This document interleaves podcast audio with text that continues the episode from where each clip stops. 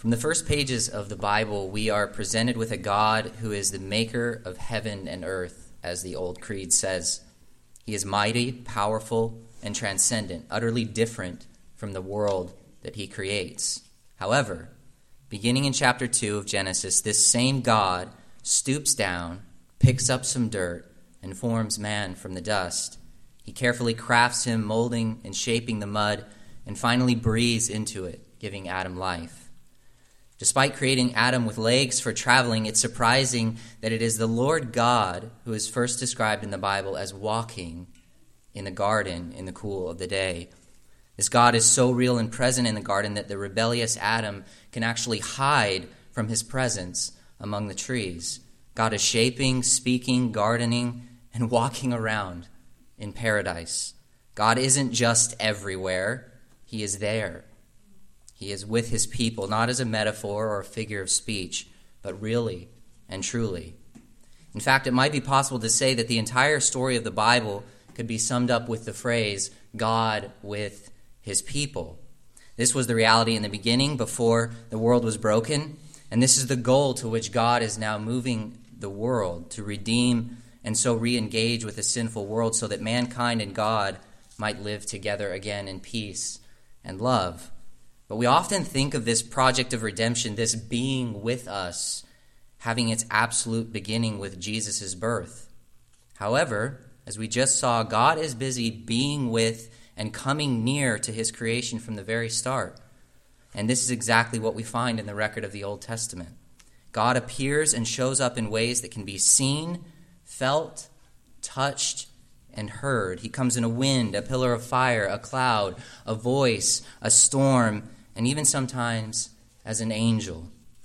These appearances or manifestations of the God of Israel often take place at unique moments in, in the parts of the story of redemption, times when God is drawing near to his people to save them. A recent example is from Exodus chapter 3 when Moses is called up to Mount Horeb and he sees and speaks with God in the burning bush. It says this, starting verse 1 Now Moses was keeping the flock of his father in law Jethro, the priest of Midian. And he led his flock to the west side of the wilderness and came to Horeb, the mountain of God. And the angel of the Lord appeared to him in a flame of fire out of the midst of a bush. He looked, and behold, the bush was burning, yet it was not consumed. And Moses said, I will turn aside to see this great sight, why the bush is not burned. When the Lord saw that he turned aside, God called to him out of the bush, Moses, Moses. And he said, Here I am. And he said, Do not come near, take your sandals off your feet, for the place on which you are standing is holy ground. And he said, I am the God of your father, the God of Abraham, the God of Isaac, and the God of Jacob. And Moses hid his face, for he was afraid to look at God. Coming, God was coming near to Moses, coming down out of heaven as an angel within a flame of fire in a bush. And this whole experience is not a metaphor. God was in the bush, in the fire, in the angel, because it says Moses was afraid to look at what? God. It was God who was he afraid to look at. When Israel finally comes into the promised land and God gives David as their king, his son Solomon builds the temple, God's dwelling place on earth.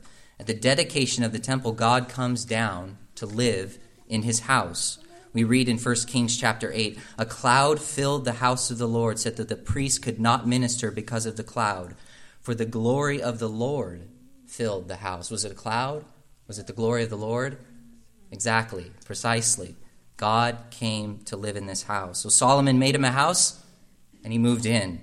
He came down from heaven to live with Israel, to be together with them, a reenactment of the memory and the reality of a time in paradise when God and mankind walk together in peace.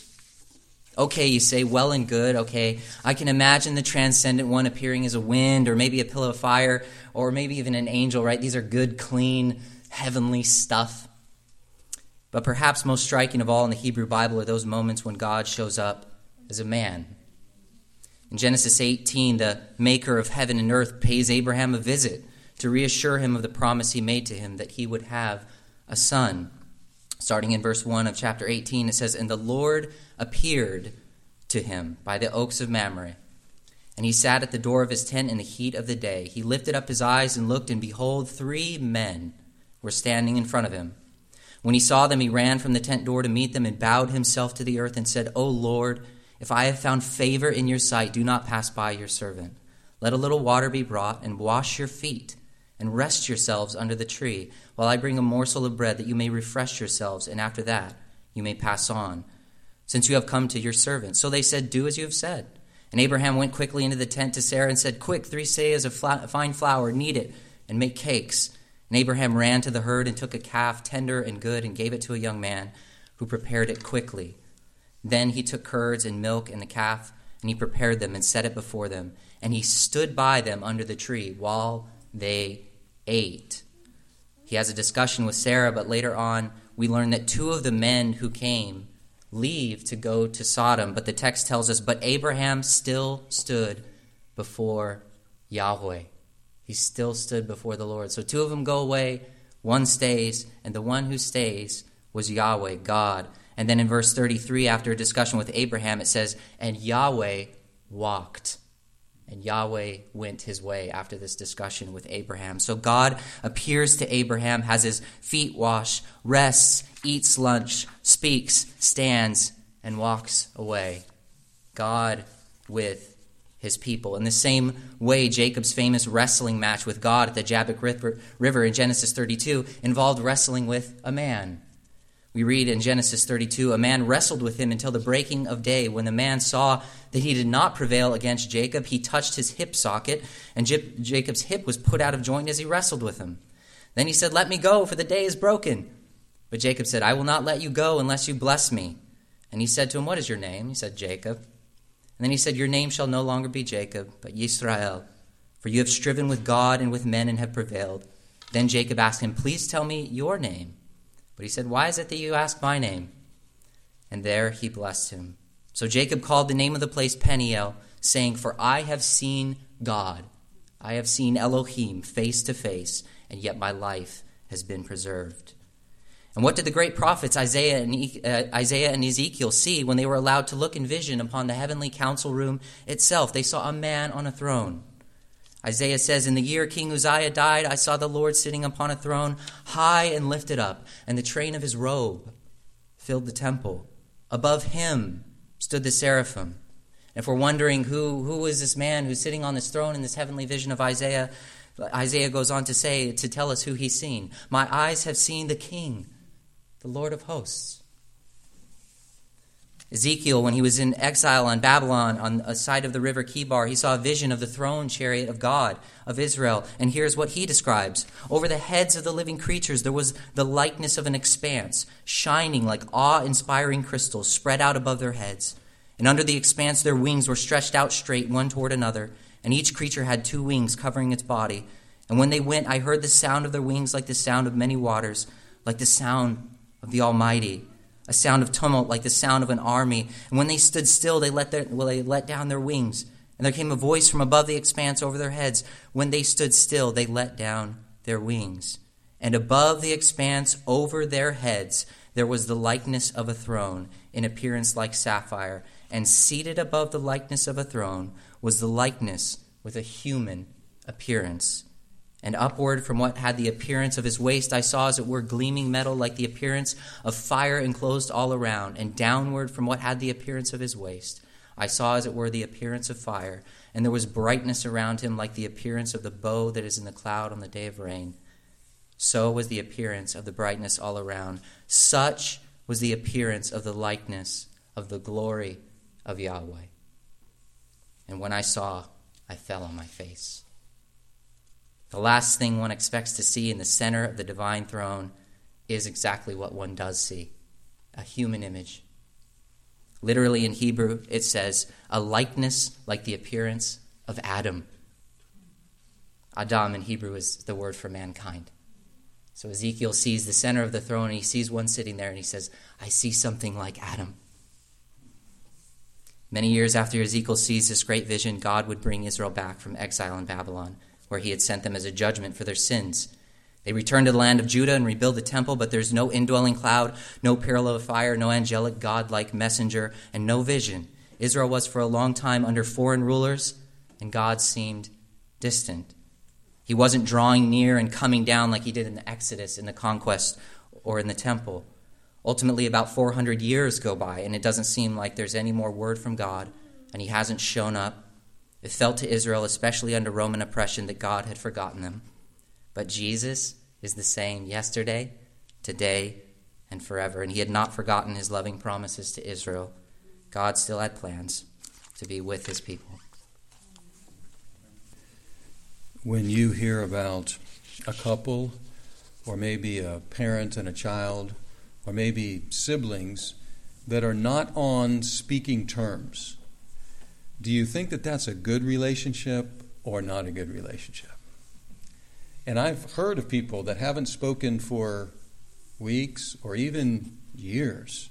They're so distant, they're so estranged. There hasn't been a word exchanged between them for years or even decades. And we just heard that there was a situation in which God visited in different ways, in various forms, and He spoke with His people, and He walked with His people. And then there was apparently silence for something like 400 years. We don't know exactly when the last book of the Old Testament was written, but somewhere around 400 years BC. And then, apparently, nothing. And not only nothing, it was almost worse than nothing because the people were getting dominated by superpower after superpower. The Assyrians gave way to the Babylonians, who gave way to the Persians, who gave way to the Greeks, who gave way to the Romans. And they were just dominated time and time again. But this wasn't the first time that happened. There was another period of about 400 years when the people of God were dominated by a foreign power. And it looked like God was absent. It looked like he had forgotten his people. It looked like he was speaking to them no more. And of course, you remember this. We are going through the book of Exodus in our series. 400 years in Egypt. And the people saying, Where is this God? Where is this God who made these promises to Abraham and to Isaac and to Jacob? He's, he's left us. He's not with us anymore. And then we've read gloriously how he burst onto the scene and he showed himself to Moses and he showed up in Egypt. And how did he show up? He showed up by, by signs and wonders and powers, by frogs and lightning and plagues of thunder and blood and death and destruction and liberation. And if God's going to show up after such a long time of absence, such a long time of silence. That's how he should show up. Show up and make himself known. Throw his weight around and show, show just how powerful he is.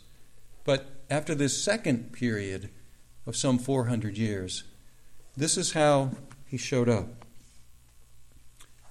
The first verse of the New Testament, the book of the genealogy of Jesus Christ the son of David, the son of Abraham. He showed up with a human genealogy and with a number of different names and titles, some of which are impressive and some of quite common. Jesus, a common, a common Hebrew name. Many boys would have had that name, the same name as Joshua of old. Now, later on, we're going to learn a little more in verse 21 about the meaning of that name. But at the beginning here, it's Jesus. Something like John or Bill or Sam or just a common name of the time.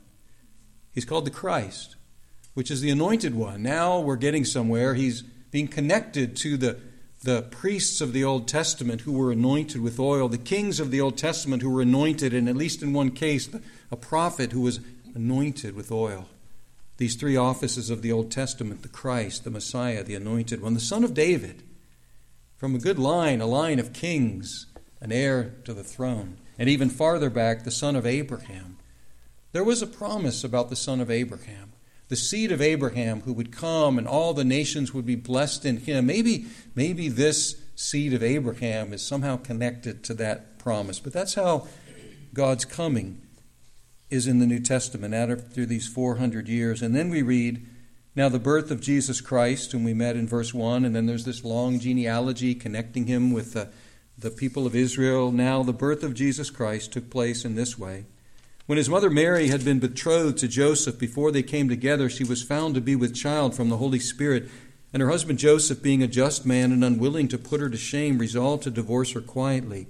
But as he considered these things, behold, an angel of the Lord appeared to him in a dream, saying, Joseph, son of David, do not fear to take Mary as your wife, for that which is conceived in her is from the Holy Spirit. She will bear a son, and you will call his name Jesus, for he will save his people from their sins. All this took place to fulfill what the Lord had spoken by the prophet Behold, the virgin shall conceive and bear a son, and they shall call his name Emmanuel, which means God with us. When Joseph woke from his sleep, he did as the angel of the Lord commanded him. He took his wife, but he knew her not until she had given birth to a son, and he called his name Jesus. The messenger of the Lord appears here, and he provided a unique but a sufficient explanation for the birth of this son. He said, This is the Holy Spirit's doing. She was conceived, the, uh, the, in the, the, the woman conceived, uh, Mary conceived in her womb by the work of the Holy Spirit. Now that's unique, but it's sufficient. God can do that sort of thing. And then he goes on and says, She'll bear a son, and you will call his name Jesus. We already heard that common Hebrew name, but now that common Hebrew name, the etymology of that name is given. It, it's related to the words for, for Jehovah, for Yahweh, and saves.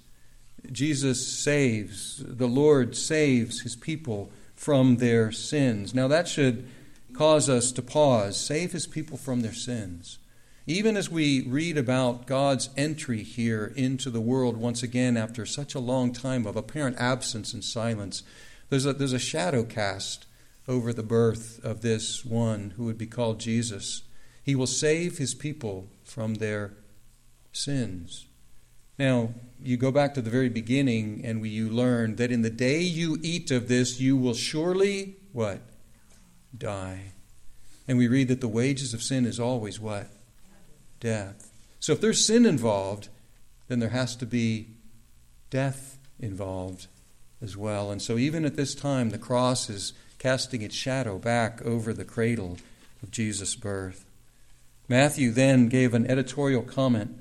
And he does this. Matthew wanted us to understand the connection between what God was doing in Jesus and all the Old Testament scriptures, and you will find all through Matthew. All this took place to fulfill what was spoken by the prophet, what the Lord had spoken by the prophet, and then he quotes. He quotes from Isaiah chapter 7, verse 14 Behold, the virgin shall conceive and bear a son. And that's remarkable in and of itself, but we just got the divine explanation for that. He was conceived by the Holy Spirit.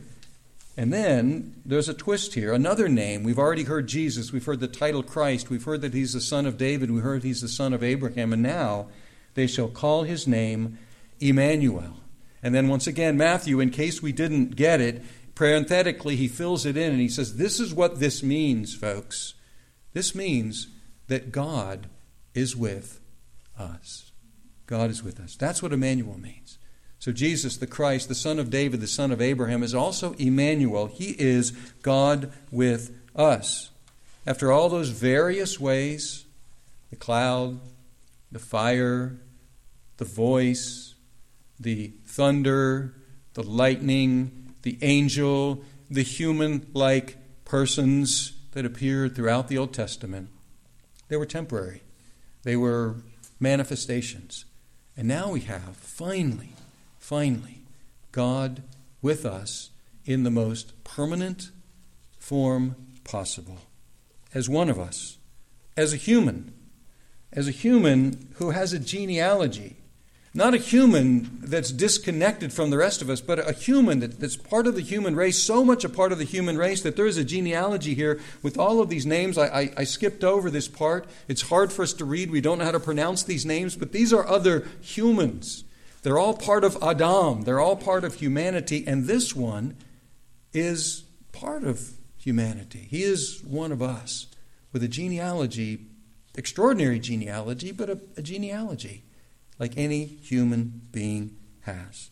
So, after all these various ways and at various times, God comes. And He comes as a human. Now, there's much more to say about the presence of God with His people in the New Testament. We will find later that God is with us in the person of the Holy Spirit. We will find that God will be permanently with us in the new heavens and the new earth, where there will be no temple. There will be no locality for God because God Himself will fill all things and He will be the temple. There are many more things we could say, but all of the things we could say about God with us in the New Testament go back to this and are dependent on this entry into the world, this becoming one of us, so that He could save His people from their sins. And how does He save His people from their sins? By living as a man as Adam, but not like Adam. Where Adam failed, this new Adam, he's obedient to the law of God. And then, like Adam, he dies, but not for his own sins, but for the sins of his people. But he doesn't succumb to death permanently. He, he's risen from the dead as a human, and he, he does what the man did with Abraham. He, he eats after his resurrection, just like one of us. He rises from the dead and he ascends and he sits at the right hand of God the Father Almighty, where he intercedes for us. And one day he will come and he will be with us. And the new heavens and the new earth, where all of the bad things that we experience here, there'll be no more because God will be with us forever. Now, um, this was after such a long period of apparent absence. But instead of bursting on the scene, striking down the Romans as he did the Egyptians, he was born as a human, a baby, who eventually would be struck down by the Romans so that he might save his people from their sins. And now, after such a long period of silence and absence, now God bursts onto the scene as Emmanuel, never to be absent, never to be silent from his people again. Let's pray. Our God, we praise you for Jesus, who is the Christ, who is the Son of David, who is the Son of Abraham, who is God with us, now and forevermore. Amen.